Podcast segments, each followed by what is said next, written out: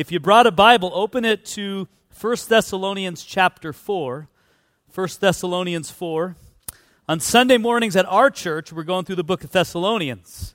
And it's really a book all about being ready for Christ's soon return. And uh, the Apostle Paul is laying out all these opportunities that they have to be ready for when Jesus comes. And he kind of goes over a lot of things. He talks about being ready to be an example, he talks about being ready to care for those who are hurting.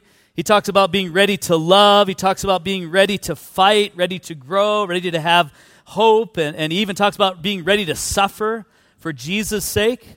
And so, as he's laying out all these things, I want you to note that, that the things he's saying are not you just kick back and do nothing. These are active things. These are things that you're to be involved in as we await the return of Jesus Christ. In other words, we're not just to be sitting around with our heads up in the clouds waiting for Jesus. We're to be actively doing something as we await the return of Jesus Christ. And so, what I'd like to kind of share with you guys this morning is something else that we can only do now before Jesus comes, and it's something that we're to be doing as we await his return. And that is that you and I have the opportunity to be a witness for Jesus Christ. I know that's a very popular topic, but let me tell you, it's not just about what we say, it's about how we live. And that's what I want to emphasize with you. You see, God intends this new life that He's given us in Christ to be lived out, for all the world to be able to see our faith demonstrated in the way we conduct ourselves in the world. And that we are to be a witness of Jesus, again, not by what we say only, which we could do a lot better job of that, but most importantly, by the lifestyle that we live. We put a lot of emphasis on the speaking, but we need to put a little more emphasis on the living out the character of a Christian. It's equally important that our actions speak louder than our words. In fact, I want you to notice what Paul says right here, 1 Thessalonians 4, verse 12. He says that you may walk properly towards those who are outside and that you may lack nothing. Notice he doesn't say that you may talk properly, but that you may walk properly. And to who? To those who are on the outside. What does he mean by those on the outside? Those outside the family of God, those outside the kingdom of God. That's how the Bible views unchurched, unbelieving people. They're outside, we're on the inside. We gave our lives to Christ. We were put into the body of Christ, but there's still people on the outside. Our goal is to get them from being on the outside to being on the inside with us, right? And that's the purpose that we're to be a witness for Christ. We want to bring them in. And of course, our lifestyle can either push people away or it can bring them in. And I want to encourage you today to do uh, live a lifestyle that would draw people in to become followers of Jesus themselves. So I titled the message this morning, An Opportunity to be a Witness. 1 Thessalonians 4, starting in verse 9. Let's read together what the Apostle Paul writes to the Thessalonians. He says, But concerning brotherly love, you have no need that I should write to you. For you yourselves are taught by God to love one another. And indeed, you do so towards all the brethren who are in all Macedonia.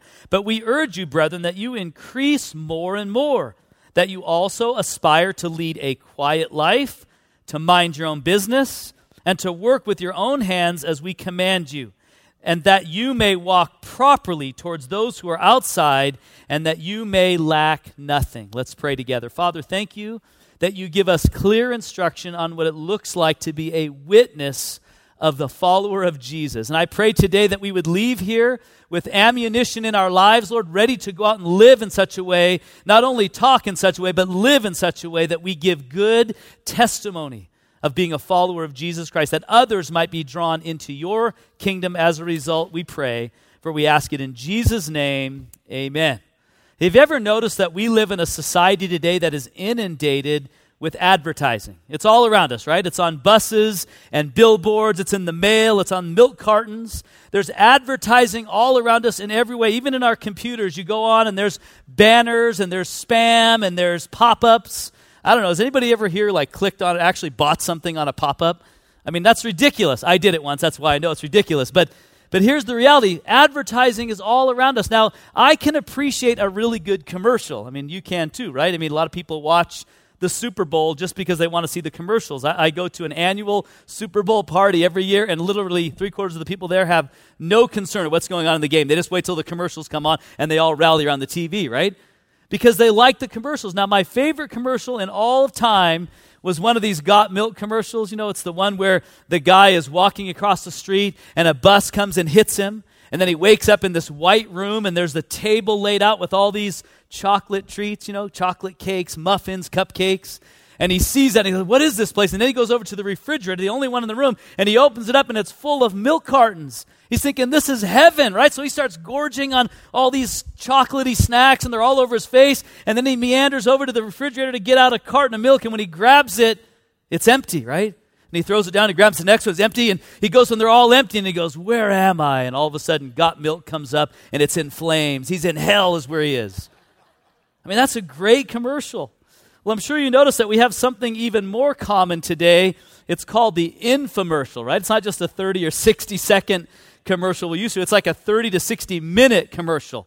Comes right on right during one of your favorite shows. All of a sudden, they're talking about the Brazilian butt lift, or they're talking about you know the T28, or or uh, you know the ab this and the ab that. And there's all these different infomercials that come on. And you know what's amazing about that? I wonder, do people actually you know buy stuff? And the reality is, they are extremely effective. Why are they effective? Because they give testimony of the difference that those products can make in the life of people. So they show you the befores, they show you the afters, they give you the doctor's recommendation, and, and we watch this and we are convinced because there's a testimony attached to it. In fact, one internet, internet marketing firm concluded that infomercials work by building, quote, a comprehensive and convincing case for purchase. The goal is to give viewers all the information they need to make a purchasing decision. They explain every benefit, answer all the objections, and then do it again and again. Infomercials are not for every product or service. However, for the right product, they're the most powerful form of advertising in the world. In other words, they give us what we're all looking for. They give us evidence. They give us a compelling case for purchase. We look at the screen and we go, you know, if it's working for them, maybe it'll work for me. If it's working for them, maybe the ease, the life, the change I desire can be a reality if I just spend my money and I buy that product. Well, listen, in many ways, you and I are called as followers of Christ to be infomercials for Jesus. We're to be examples of the difference Jesus can make in the life of a person so that other people are looking at our life and they're able to see the reality of Jesus' existence. You see, the moment that we give our lives to Christ and claim to be a Christian, our life is suddenly on display, and everybody's able to look at it. And when we say, Well, I'm a follower of Jesus, we make a profession of faith, that's an invitation to others to say, Look at my life, now that I'm claiming to be a follower of Jesus, and see how I live and see the difference that Jesus can make in our lives. You see, we're all called to be his witnesses. Acts chapter 1, verse 8, you probably know it well. You shall receive power when the Holy Spirit comes upon you, you shall be witnesses to me in Jerusalem, Judea, Samaria, and to the ends of the earth. The reason that we didn't go to heaven the moment we believed is Jesus left us here to be infomercials for Him, right? The reason He gave us the Holy Spirit to dwell inside of us is that we would be His witnesses, that we would be an epistle, a living letter for people to read. The Bible says, read and known by all men. We've been put on earth to be a witness for Jesus Christ and to show the difference that he can make in the life of somebody who believes. In fact, the Greek word for witness is the word martyr. That means somebody that's willing to testify even when it costs them something to die, right? the regular word for witness is somebody that sees something, experiences something, and then testifies of that to other people. Well, a Christian is a witness or a martyr in the Greek language. That means that you're willing to share that reality no matter what it costs you. In other words, sometimes it might be very costly. It might cost you something to be able to testify of Jesus. And it's important to say it's not just in the things we say, which most people, when I said, let's be a witness or we're, we're called to be witness, you think I'm talking about preaching the gospel. But what I'm saying here is more about living the gospel. A testimony is the way Jesus changed your life, and that testimony needs to be seen, not only heard, right? Sir Henry Stanley a mission, was a man who accompanied the great uh, missionary named David Livingstone. And David Livingstone was given a compliment by Sir Henry Stanley when he said this. He said, I've been with, with David Livingstone. If I had been with David Livingstone any longer, he would have compelled me to be a Christian. And yet, in the time I was with him, he never spoke one word about it at all. In other words, he never said a word. But just by watching him, I was almost compelled to be a Christian. It's kind of like the story of Billy Graham who went out golfing one day and some heathen congressman got paired up with Billy Graham on this golf day. And they were out golfing all day. And by the end of the day, the congressman was just beside himself in frustration. And we, he went out to, to a meal afterwards with another congressman. He said, You know, I can't believe that Billy Graham, you know, stuffing his religion down my throat and all like he did. And the man goes, Really? What did Billy Graham say to you? Nothing. He didn't say anything to me. It was just the way he lived himself out on the golf course. You see, that's the way we're to be. Your lifestyle and your conduct is to be a witness of what you believe, of what Jesus has done in your life, and people are watching. Your kids are watching. Your neighbors are watching. Your family members are watching. You're going to be around them during the holidays. They're watching. They're going to see what difference does Jesus Christ make in your life. Is it all just words, or is there a lifestyle to go along with it? Proverbs 25 26 says, A righteous man who falters before the wicked is like a murky spring or a polluted well. In other words, you can't see clearly when somebody who claims to be a follower of Christ and yet stumbles and lives an unrighteous conduct before people, it becomes a murky, polluted well. It's like the pious church member who thought himself to be such a great Christian example was brought before the junior high school class at Sunday school, and the superintendent said, I want you to say a few words to these young men and women about the importance of being a good example. And so he stood up before them all very pompously and piously and he said to them, Why do you think people call me a Christian? And there was a dead silence in the classroom, and all the kids just stared at him. So he said it again Why do you think people call me a Christian? And there was an embarrassing silence. And finally, some little kid shout, stood up at the back said, Is it because they don't know you? Is that why they think you're a Christian? And the reality is, that's too often the way it is. We can be a great Christian as long as people don't really know what we're like. Let's be honest. We, we, we owe the world an apology. I mean, do we not? For not truly living out the faith that we testify to believe? Don't we owe the Lord an apology for not speaking forth the wonderful works of what He's done in our lives and giving Him praise for that? Do we not owe one another an apology for not boldly standing up and testifying of Christ and living a lifestyle that exemplifies what a true follower of Jesus should live like? We do. We owe an apology to the world. And this being a witness is important, and that's why Paul addresses it here to the Thessalonians. He always had a kind of a missionary appeal, Paul. Whenever he wrote, he said, You know, I want you to live in such a way that those people on the outside, they can see the difference Jesus makes. Colossians chapter 4, Paul writes to them and says, Walk in wisdom towards those who are outside. So he's saying, I want you to have a good witness to the outside people. 1 Timothy chapter 3, verse 7, speaking to spiritual leaders, Paul says, moreover, it's, it must, a, a spiritual leader must have a good testimony to those who are on the outside. So, in other words, a spiritual leader should be an example of how they live their life. And certainly, this isn't just spiritual leaders, it's all of us. And that's why he says here in verse 12 that you might walk properly towards those who are on the outside, that you may lack nothing. So, Paul's going to tell them, well, what does that look like then to walk properly towards those unbelievers? How, how, do we, how are we a good witness by our lifestyle? What kind of character and conduct should we have that exemplifies a true follower of Christ? And that's what Paul gives us here in verse 9 through 12. Now, verse 9 and 10, he talks about love, and we'll talk about that in a moment. But look at verse 11. He says that you also aspire to live a quiet life, to mind your own business, to work with your own hands as we command you that you may walk properly towards those who are outside. He lists four things in these verses are, that we are to do to be an example of the difference Jesus can make. But let me just say this before I give them to you is the issue in the church of Thessalonica was that they had this misunderstanding and confusion about the return of Jesus Christ. And so they, some of them thought Jesus was going to come or, or was already come, some even thought. And so it caused a lot of them to do some crazy things like quit their job, charge up their credit card, stop paying their bills. And they were like waiting around for Jesus to come, and they weren't working. They were idle. They were lazy. They got involved in each other's business. And so Paul says, No, that's a poor testimony to the world out there. You're not doing it right. And that's why he writes these things to them because they, were, they had this severe misunderstanding. It's kind of like if you remember back in the 80s, somebody wrote a book called 88 Reasons Why Jesus Was Going to Return in 1988. And then another one came out in 1999 said 99 Reasons Why Jesus is going to Come Back in 1999. Um, you guys all know that those books were false, right? Because Jesus didn't come back. But when those books came out, people literally quit their jobs, charged up their credit cards, and then stop paying their bills so that anytime Jesus was going to come. And that's in essence what was happening. And so they began to actually mooch off other Christians and take advantage of one another. And so Paul writes to the Thessalonians all about when Jesus was going to come, how it was going to be like a thief in the night, but the rapture would happen. And, and that's why he lays it all out to get them back on track. And in the midst of that, he says, and by the way, here's how you can live your life in front of the outsiders so that you can draw them in. And he gives us four things that I want to consider with you.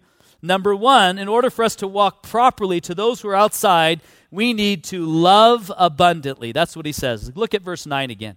He says, But concerning brotherly love, that's love between brothers, you and I, you have no need that I should write to you. For you yourselves are taught by God to love one another. In other words, they, the Thessalonians were already loving one another in a very tangible way. Verse 10 And indeed, you do so towards all the brethren who are in all Macedonia. So you guys are doing a great job. But we urge you, brethren, that you increase more and more. So what's Paul saying here? He's saying that we, as brothers and sisters in Christ, need to love one another abundantly. That becomes something that you and I are to do towards those who are outside. Now, we know that love is a earmark of a follower of Jesus Christ, right? No question. Jesus put it in these words. He said, "A new commandment I give you that you should love one another even as I have loved you," right? He says, "By this all men will know that you're my disciples if you have what? Love one for another." So love becomes the testimony, the earmark of a follower of Jesus Christ. People should be able to look at your life and they should be able to see love towards other brothers and sisters. In fact, the greatest witness and testimony that you could give to an un- outsider, an unbeliever, is that you would tangibly love other Christians in front of them or as an example. Uh, it must be love that is seen. In other words, you can't really say, "Well, I love somebody," unless there's actions behind it. And I think that's the problem: is we think, "Oh, well, I love everybody. You know, I have this love in my heart for all the brothers and sisters in my church here today." But the reality is that love can't be seen if it's just an emotion. It has to be seen in your actions, right? That's why Jesus said, Greater love has no man than this, that he lay down his life for his friends. So, in other words, the only way that love can be seen so that others are witnessed to by it is it must be a very tangible and, and sacrificial kind of love. So, we need to ask ourselves as we look around the room today who, could you say today that my love towards my brothers and sisters in our church is very tangible and it's very sacrificial and it's very practical? Or is it just an emotion? Well, I love everybody. You see, the point that Paul's making here is if we want to be somebody that has a good walk to those on the outside, love needs to be something that is tangible and visible and sacrificial. We need to be willing to give the interest of others over ourselves. If all we ever think about is ourselves and our needs and what I want and what I desire, and we put no thought to the other, then we're not loving in a tangible way. We're actually being selfish, right? You see, the love we're to have is to be tangible. C.S. Lewis once pointed out that we talk so much about loving people in general that we literally love no one in particular. In other words, there's nothing tangible and practical about my love. If I was to ask you this morning, how loving are you towards other believers here at Reliance Church? What would you be able to point to and say, you know how I'm loving is this is what I've done for others. This is what I've given to others. Or could you just say, well, I just have this warm, fuzzy feeling inside, and that's how I know I love them? No, no, it's got to be tangible. It's got to be practical. People got to be able to see that. You know, it's, it's in the church that we are called to love, and sometimes it's in the church that love becomes the most challenging. You know, we're with each other. We, we let our hair down around one another, and next thing you know, we offend each other, and, and then we don't want to reconcile. And so we start having, you know, issues, and, and then there's resentment and bitterness that builds up, and then anything from anything but love takes place. When God has called us as the church to love one another in a tangible way, which means that if we don't love each other in the church, and how do we expect to love other people outside the church? You see, it's in here we've all been given the Holy Spirit. The Bible says the Holy Spirit's been poured in our hearts, and the love of God has been poured out in our hearts by the Holy Spirit. So we have love because God's Spirit dwells in us. And so if we can't love each other here, we're never going to be able to love each other out there. In fact, this is where you learn to love. You know, people get mad, oh, that person offended me. I'm going to leave that church. I'm going to go to some other church.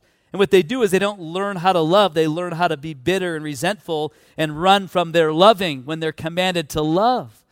See, we're in the church, we love each other. That becomes the place to practice true love. In fact, one pastor put it this way I like to think of the church as the laboratory of Christian growth. It's in our relationships with each other where we learn how to love. It starts right here in this setting. And so we're to love each other. Now, notice Paul says here, though, it isn't just to love because the Thessalonians were pretty loving with one another.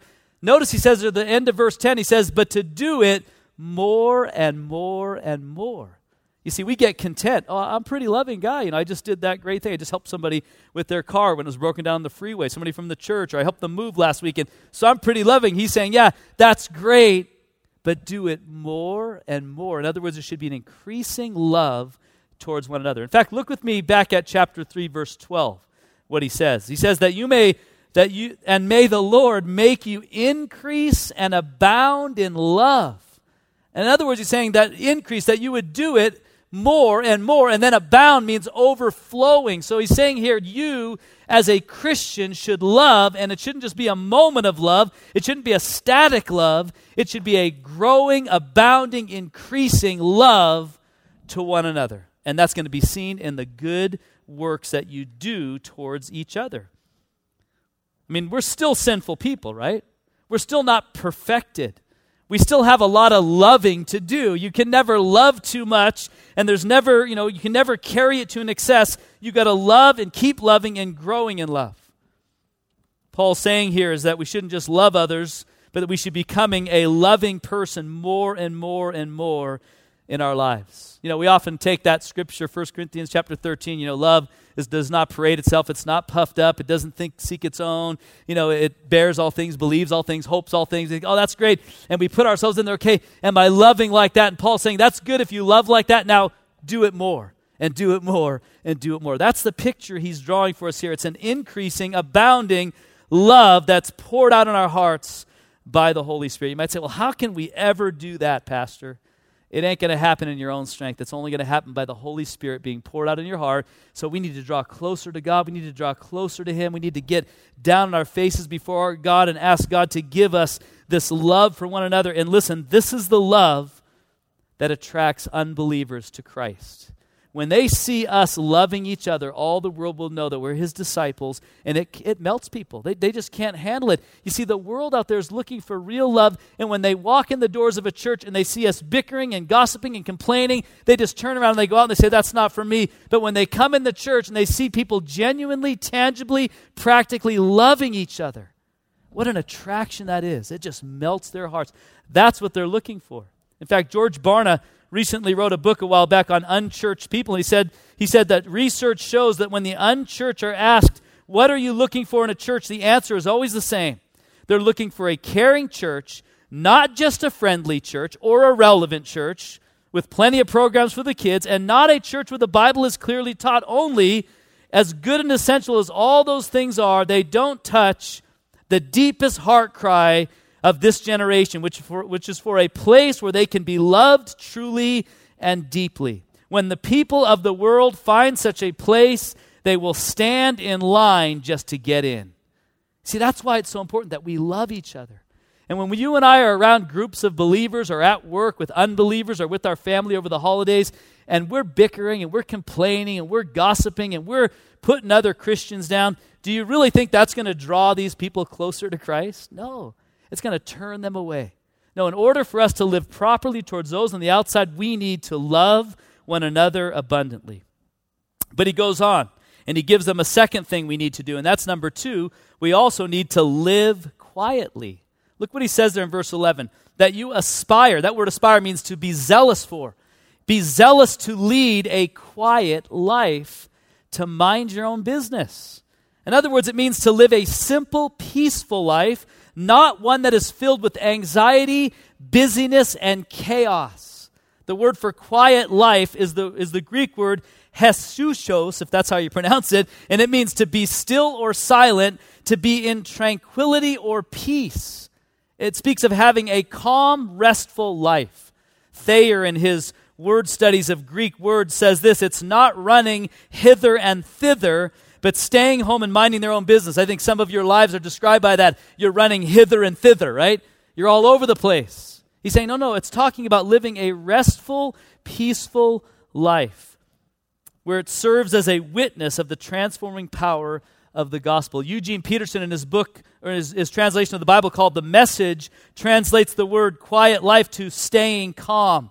It speaks of a less fanatic, frantic, and more settled life, being void always of restless, excuse me, being void of always being restless for something better in your life. You see, you see the problem is, is we're all pursuing more and better. We want to get more stuff and more success and, and more achievements. And so we pursue these things like a rat or a mouse running on a wheel. And we busy ourselves to death. We get to the point where we're living in anxiety and we're living in busyness. In Ecclesiastes 4 6 says, One handful of rest is better than two fists full of labor and striving. It's better to have a little and have rest than to have a lot and be overcome with anxiety.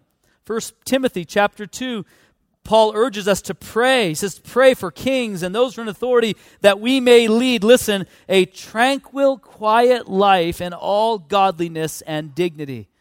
He's saying we should pray to live a tranquil life, a, a restful life. J. Vernon McGee, commenting on this particular phrase, says that we should study to be quiet. We have all kinds of schools today to teach us how to do public speaking or to teach us to speak, but maybe we should have a class to teach us how to be quiet, right? Because everybody's always talking, everybody's always got something to say. We need to be quiet. Lady went to a meeting one time, it was called a tongues meeting, and the pastor thought she was interested in speaking in tongues. So he asked her, Ma'am, would you like to speak in tongues? She said, No, Pastor, I'd like to lose about 40 feet off the tongue I have right now because I just can't keep quiet. Or a lady one time, she was known for her critical and demeaning attitudes and complaining. And she was sitting in the front row one day when John Wesley was preaching, and he had this horrendous tie on, and she just couldn't bear with it. So, this tie is the ugliest thing I've ever seen. He's tied it too long. And as soon as the sermon was over, she beelined it right up to the pulpit and said, Pastor, I got to tell you, that tie is horrendous. I can't believe you wore that tie. And she just went on and on and complained. And he said, All right, ma'am, all right, get me a pair of scissors. So somebody brought a pair of scissors and says, Go ahead, cut off the tie. So she cuts off the tie. And then he goes, Give me the scissors. Now stick out your tongue. I'm going to teach you something, right? What Paul is saying here is as we await the return of Jesus Christ, we need to study to be quiet. We need to study and live a quiet, simple, restful life and instead we strive for things. We're pursuing so much. We need to live a, a more peaceful life. And listen, there's nothing wrong with having nothing to do. You know, sometimes we feel guilty doing nothing, like to lay around one day, have one day a week just to relax and do nothing. Like that's like the greatest crime in the book. If you're not always busy, always doing something, then something's wrong. And what happens is the urgency of the precedent, excuse me, the, the, the urgent takes precedent over the important, and we begin to neglect what's most valuable because we're so busy, we have no time to just relax. And you and I need a Sabbath. We need a day to just take off, relax. And sometimes we're so used to being so busy that just to take some time off makes us feel guilty.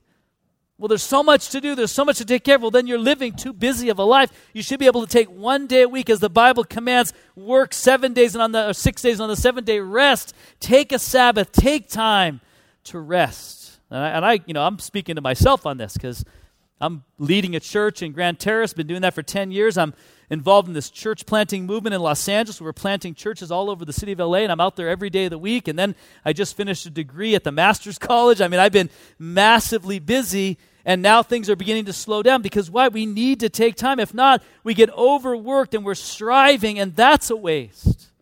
One pastor put it this way We live in such a hurried age with little sense of stillness and rest. There's so, there's so, uh, there's so much motion, yet so little progress. We work harder to achieve less. We're a generation of hyperactive, overgrown kids who stay perpetually hyped up on caffeine, sugar, and TV. Our motto is get on the bus or get out of the way. Life for most of us is a mosquito swarm of impending duties. We measure our success by how much we accomplish each day. We wonder why we're restless, edgy, tense, nervous, and easily distracted. We talk but have nothing to say, and we listen without hearing a word. USA Today published the results of the following Hilton survey. The percentage of Americans who say they need a long vacation, 67%. Those who feel stressed out often, 66%. Those who feel time is constantly crunched, 60%. Those who want less work and more play, 51%. Those who feel pressured to succeed, 49%. Those who feel overwhelmed often, 48%. I read those and I get tired just reading them because we're so overwhelmed. But why do we feel this way? Why are we so busy as people? Why do we feel like we have to accomplish so much? Why is it that way? Like the guy that was always late for his dentist appointment. And he called up one time and said, I want to confirm my appointment. I want to let you know I'm going to be 15 minutes late. Will that be a problem? They said, No, it won't be a problem. We just won't have time to give you the anesthetic. That's all. And he showed up on time. Ann Kroeker writes America is the land of the high achieving, multitasking speedaholics. We're in perpetual motion, never resting, and never quite satisfied. American families are sucked into the vortex of activities and obligations. We pile on appointments, lessons, practices, games, performances, clubs, and then we shovel in fast food. Western civilization's high speed, fast paced, goal oriented life has propelled us into a state of what Ann Kroeker columnist says or calls the minivan mania. We're just zipping all over from place to place. On the top list of the top 10 family issues of Family Magazine, number three main issue was busyness. Participation in so many activities that they crowd out quality family time. The immediate takes precedence over the important, and the urgent crowds out the necessary. And John Ortberg warned us hurry is the great enemy of the spiritual life in our day. Hurry can destroy our souls, hurry can keep us from living well. For many of us, the great danger is not that we will renounce our faith, it's that we become so distracted and rushed and preoccupied that we settle for a mediocre version of our faith. In other words, we never quite get it. No, we need to live a quiet life so that we can really take time to listen to God. You know, a person that's so busy can't take time to listen. We need a quiet life so that we can know God better. And listen, the world is striving on the rat race and they're on the wheel like everyone else. And when we join in right beside them, they look at us and go, You're just like me. You're trying to get all that you can out of this life. And, and they look at that and they go, Where's the peace? And yet, when they find a Christian who is trusting God, who's not in the rat race, who's living quietly, that is attractive to them and it draws them in. That's why Paul says, number one, if you want to attract the outsider, you want to be a good example to them. Number one, love abundantly. Number two, live quietly. And number three, he says, leave right, unrighteous piety. He says there, verse 11, aspire to live a quiet life and to mind your own business. Hey, there's a verse to quote, right? That's one you might want to use every once in a while. Hey, you know what? Mind your own business. The Bible says it right here. Mind your own business. See, one way we can live a quiet life is to simply mind our own business and stop meddling in the affairs of everyone else's business. So that's the problem we have. One thing that keeps people busy all the time is they love to get caught up in all the drama and all the issues and all the circumstances of other people's lives, and it leads them to start gossiping and being overly concerned with what other people are doing in their lives. And you know what's really made that easy today? Social media. We can go on Facebook right now and you can watch a journalistic view of somebody's life, where they ate dinner last night, where they're going to eat lunch today, what they got going on in their life, and they put it out there for all to see. And so we look at that and we can get caught up in the affairs of other. Well, I wonder what they're doing today, and going on people's Facebook pages or their Instagrams, and, and we have this this journal of their life. And so it's real easy today to become what the Bible calls a busybody. You know, that's, that's meddling in other people's stuff. And, oh, did you hear what so and so is doing right now? And, and we can get involved in all these people's lives so easily. And you know what's amazing is the things that people post on their Facebook page. You know, I'm watching this thinking, I thought they were a committed follower, and they're doing that. I mean, come on, you know, and you could see these things, and people put it out thinking, man, you got to be a little more cautious what you put out there because sometimes it's pretty sinful stuff. And the reason I call this leaving unrighteous piety is piety is this attitude of reverence, this attitude of holiness, and, and being a religious person. And there's nothing wrong with that. But what happens is we often become unrighteous in our piety, and that is we, we become kind of showy. And, and remember, Jesus told the, the Pharisees, don't pray in front of everybody. They see your, you know, think that you're boasting about your prayer. Don't, don't let people see what you're giving, right? Because piety can easily turn into self righteousness and turn into judgmental character and attitudes. And today, because we have this issue of everybody kind of letting their private lives out in the open where everyone to see, it's easy for some of us to look at what people are doing and either begin to get involved in their lives and, oh, wow, look what they got going on. And we can start kind of meddling in things we shouldn't be, or we can become self righteous and a little judgmental, start looking down our nose, and we can find ourselves way too consumed with the life of other people, even to the point where we're being judgmental. And you know what happens is, is we feel like, well, if they put it out there on Facebook, that's public. Everybody's allowed to read it. So what's so wrong about spreading it around to everybody? Because after all, they could just go to their Facebook page and see it themselves. And so we justify our ability to be able to gossip and share and, and to be involved in people's lives. And, and, and yes, it's true. The Bible does say if you see somebody in error, that you who are spiritual should go and seek to restore them. And that's a, you know, a follower of Christ that, that is erring, and we should do that. But we got to be careful that we don't become self righteous and pious to the point where we're beginning to play God or Holy Spirit in the life of others the Bible says that each one of us will stand before God and give an account of the things that we've done, and each one of us are responsible for what we do in our own body, and we're not responsible for what the other person does in their body. And so there's a really delicate balance to be able to play where I'm trying to help you along, but at the same time, I'm not trying to meddle and be a busybody in your affairs. And that's what was happening, no doubt, here with the Thessalonians. Again, some of them weren't working, and so now they were idle, and because they were idle, they had all this time to meddle in others' affairs. Again, there's a balance between the proper concern and at the same time neglecting my own affairs because I'm all involved in the affairs of others. Somebody once put it this way you cannot faithfully accomplish all of your own responsibilities in life if you're involved in everyone else's life. Some people become so consumed with what others are doing or not doing and so desirous to set them straight that they're not living a quiet life, they're living a life of a busybody. F.F. F. Bruce put it this way there's a great difference between the Christian's duty of putting the interests of others first and busybodies' compulsive itch to put other people right. And you see, that's what happens. And that's that leaving of piety that we need to do is not start looking down our nose at everybody and feel like somehow I have the right to begin to correct every wrong in your life. I mean, wouldn't it be great if we didn't have busybodies? Wouldn't it be great if everyone just minded their own business? I believe the more we get more we can get accomplished if we just focus on our own issues and let God deal with the issues of others and maybe just pray for those folks. Because God actually tells us right here to mind your own business. Why? Because there's too many busybodies meddling in the affairs of others. And I've discovered personally that most busybodies are very critical. They, they, they criticize, they gossip, they judge, and they meddle in people's business to the point where they're looking for the splinters in other people's eyes when they have a log sticking out of their own eye. And that's why we need to be careful not to become too pious or too self righteous. And since um, you're not God, you don't know what's going on in that person's life, so we've got to be careful that we're not playing God in other people's lives. And listen, this is why I bring this up. And this is why I believe Paul brings this up. Is one of the greatest turnoffs to those on the outside, unchurched, unbelievers, is, is, is just as they were to Jesus, is the self righteous, pious, cocky, judgmental, rebuking believers.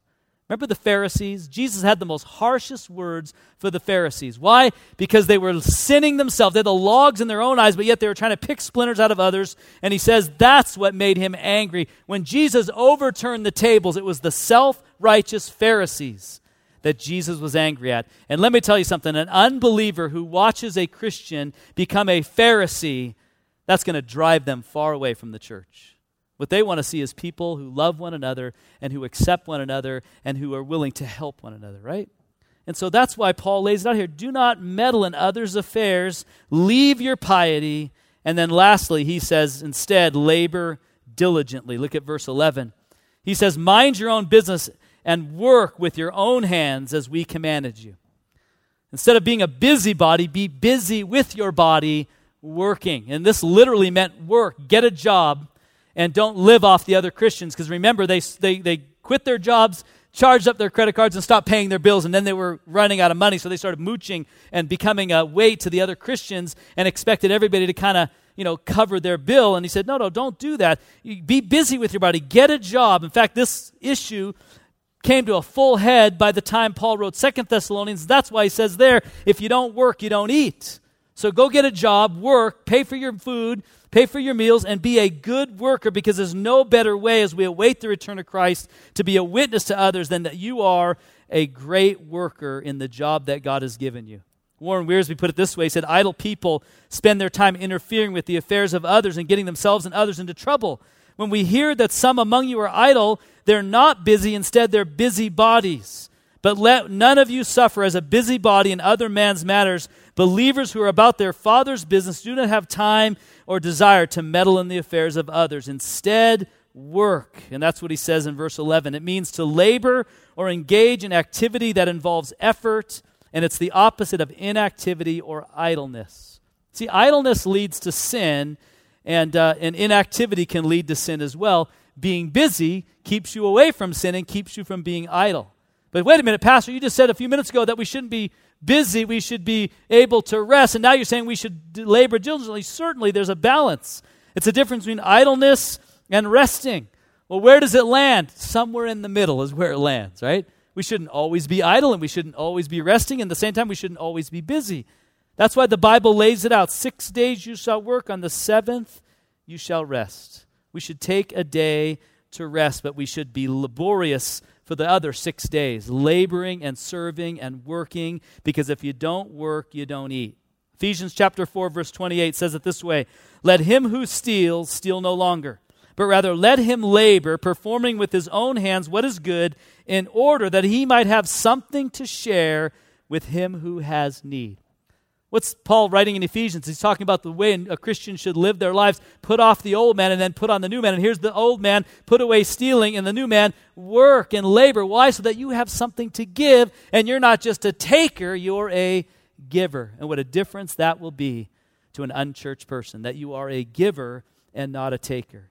See, somebody once said, You will win the respect of outsiders. On the negative side, don't be lazy and give the church a black eye. On the positive side, you can make the church a beautiful place by the way you do your job. Remember, you're the only Bible that some people will ever read, and the lowliest occupation becomes the most powerful sermon when it's done with dignity, propriety, honesty, and diligence. So, when it comes to being a witness to those on the outside and living properly, number one, we need to love abundantly. You need to love one another. In fact, today as you leave, I encourage you to love each other tangibly. Maybe there's somebody in this room right now that needs some help, and you have the ability to do it. The Bible says if you see a brother in need and do nothing to help him, how does the love of God abide in you, right? So we're to help each other. Number two, we are to live quietly. Maybe there's some things in your life you need to cut loose, man. You got so much going on. You have no time for church, no time for midweek Bible study, no time for things that God would have you to do because you're so busy running the rat race. You're the little mouse in the wheel. As somebody once said, Where does the mouse get after 9,000 hours in the wheel? Nowhere. He's in the same place he started. And that's where you'll be. Or maybe you need to leave piety. Maybe you need to stop meddling in other people's business and you need to live quietly and let God deal with them. Or maybe there's somebody you do need to talk to. But just find the balance between the two. And then finally, labor diligently, working with your hands that you might have something to give. I mean, if we did this, if we all said, okay, Pastor, great, great instruction today, let's go do it. Imagine the impact that we could have next week in our jobs, in our neighborhood, in our families, at Christmas coming up in a few weeks, at the parties and the work parties you're going to be having over the next month. What an incredible impact that you might see people literally coming in the doors of this church because of your light, your witness. And rather than being pushed away, they who are outside now would come inside and be a part of our family with us. Wouldn't you want that? Do you want to be a witness for Christ? Do you want others to come into his kingdom? Then Paul lays it out here. This is how we are to conduct ourselves. Here's how we're to be a witness. And I pray that God give us the strength to do that this week. Amen.